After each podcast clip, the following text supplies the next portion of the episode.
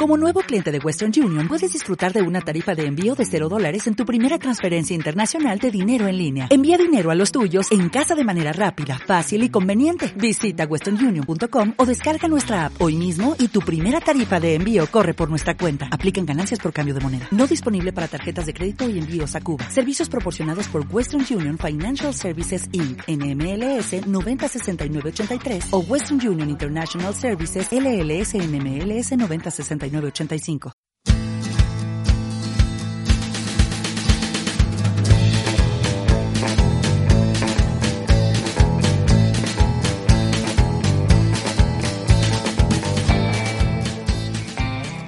Bienvenidos al Magazine por Momentos.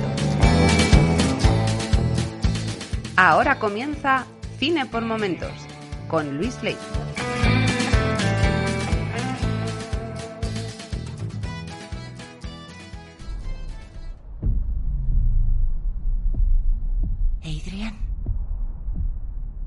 Sociópata. Y dijo que nunca podría dejarle. Controlaba mi aspecto y mi forma de vestir. También controlaba cuando salía de casa. Y al final hasta lo que pensaba.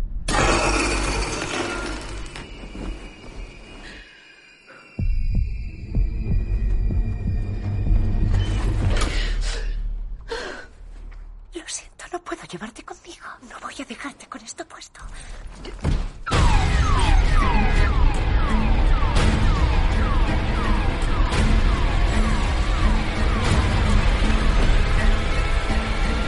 ¿Estás bien?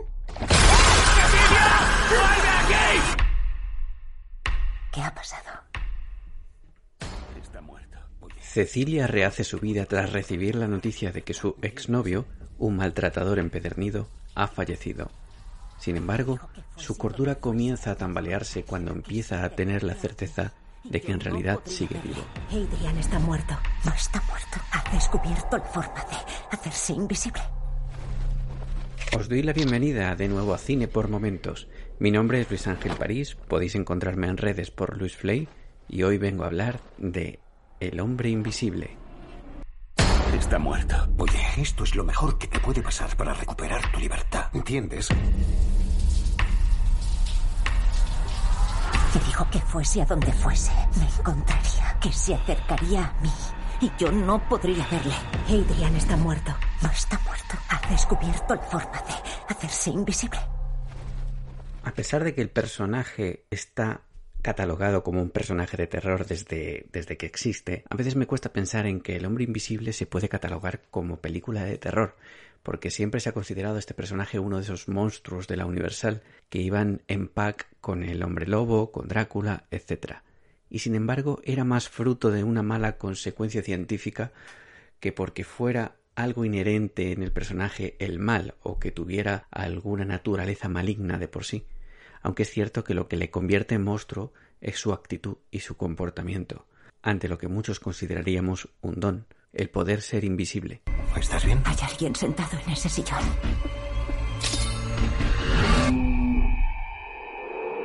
Es la forma vil en la que alguien se aprovecha de un don como este lo que convierte al hombre invisible en un monstruo. La película está dirigida por Leg Wonnell, un director avezado en películas de terror y como podréis ver, se nota su experiencia. En esta nueva versión se ve claramente una ruptura con lo romántico del relato original.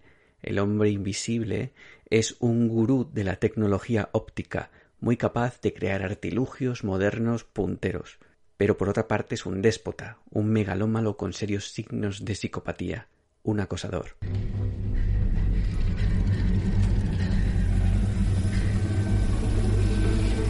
¿Dónde estás? ¡Sal de una vez! Sorpresa. La actriz es Elizabeth Moss. Particularmente yo le tengo un cariño especial por su personaje en The West Wing, la hija de Joshua Parlett, el presidente de los Estados Unidos en la serie, en la que para mí es una de las mejores series de televisión, y a la que le ha caído un reconocimiento mundial por su papel protagonista en la serie de HBO El cuento de la criada. La nueva versión de El hombre invisible toca además asuntos sociales actuales y acopla la historia de la víctima y del obseso perseguidor de mente brillante con un trasunto de temas de gravedad y amenaza social, como son el acoso y la violencia de género. El hombre invisible está interpretado por Oliver Jackson, al que hemos visto como el hermano pequeño en La maldición de Hill House, que puede verse en Netflix. Bien, pues este personaje es un genio de la tecnología, como hemos dicho, y tiene encerrada a Cecilia, el personaje de Elizabeth Moss, que es su expareja, a la que tiene controlada con afán de poder tener un hijo con ella a toda costa. Ella llega a verse impedida en cualquier sentido hasta el punto de tener que escapar, comenzando una persecución que acaba con la muerte de él. No estoy contando nada del otro mundo, porque esto sucede al principio del todo. Está la obsesión de él hacia ella, que es el pistoletazo de salida de la película. Y como podéis suponer, pues luego ella empezará a tener dudas de que su tranquilidad después de hacer desaparecer a su acosador no se vea alterada precisamente porque empieza a sospechar que no está muerto. Déjame ayudarte. No puedes. Sorpresa. Parece que no estaba muerto y estaba de parranda de verdad. La película es en términos generales entretenida, tensa, te tiene atrapado con la historia. Aunque hay algunos altibajos de ritmo y algunas escenas parece que están bastante pilladas por los pelos, pero llega con uñas afiladas a la recta final. Tiene algunas escenas memorables que quedan para el recuerdo. Utiliza unos planos largos, estancias vacías, movimientos suaves de cámara, para dejarte unos segundos en tensión a expensas de estar a punto de ser capaz de saber dónde está el hombre invisible, que parece siempre expectante con afán de hacer sufrir a su víctima. Es el juego del gato y el ratón en el que solo puedes ver al ratón en escena.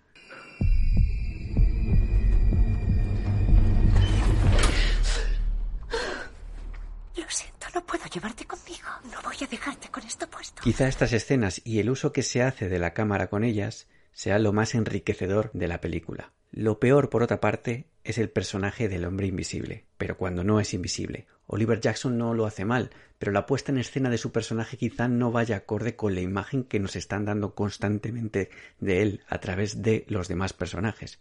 Y el final de la película puede que se salga un poco del discurso lógico de sus personajes y no acabe de encajarme.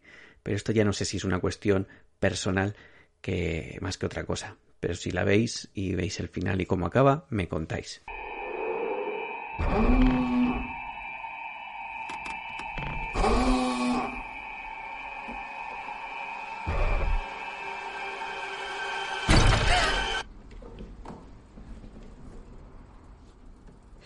¿Qué queda de la historia original del libro del mismo nombre que escribiera H. G. Wells?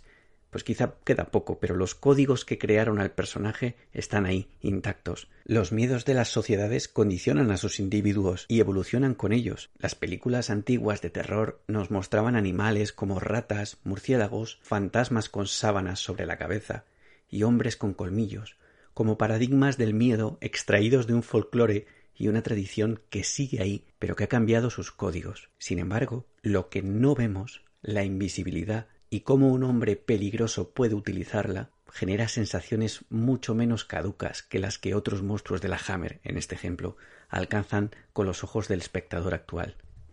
Sin más, espero que os haya gustado, estaré encantado de poder hablar con vosotros acerca de lo que queráis y cualquier comentario que tengáis sobre esta película o cualquier sugerencia que queráis decirme, podéis hacerlo en el cajetín de comentarios del programa en iBox.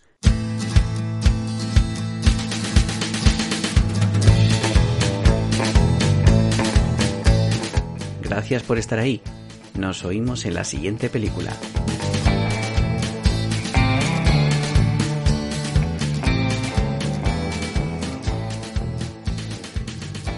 Si te gusta este programa y lo escuchas desde la plataforma o la aplicación de iVoox, te pedimos que le des al botón me gusta que acompaña este audio. Si lo haces desde otra plataforma y también quieres, puedes hacerlo buscándonos en iVoox.com.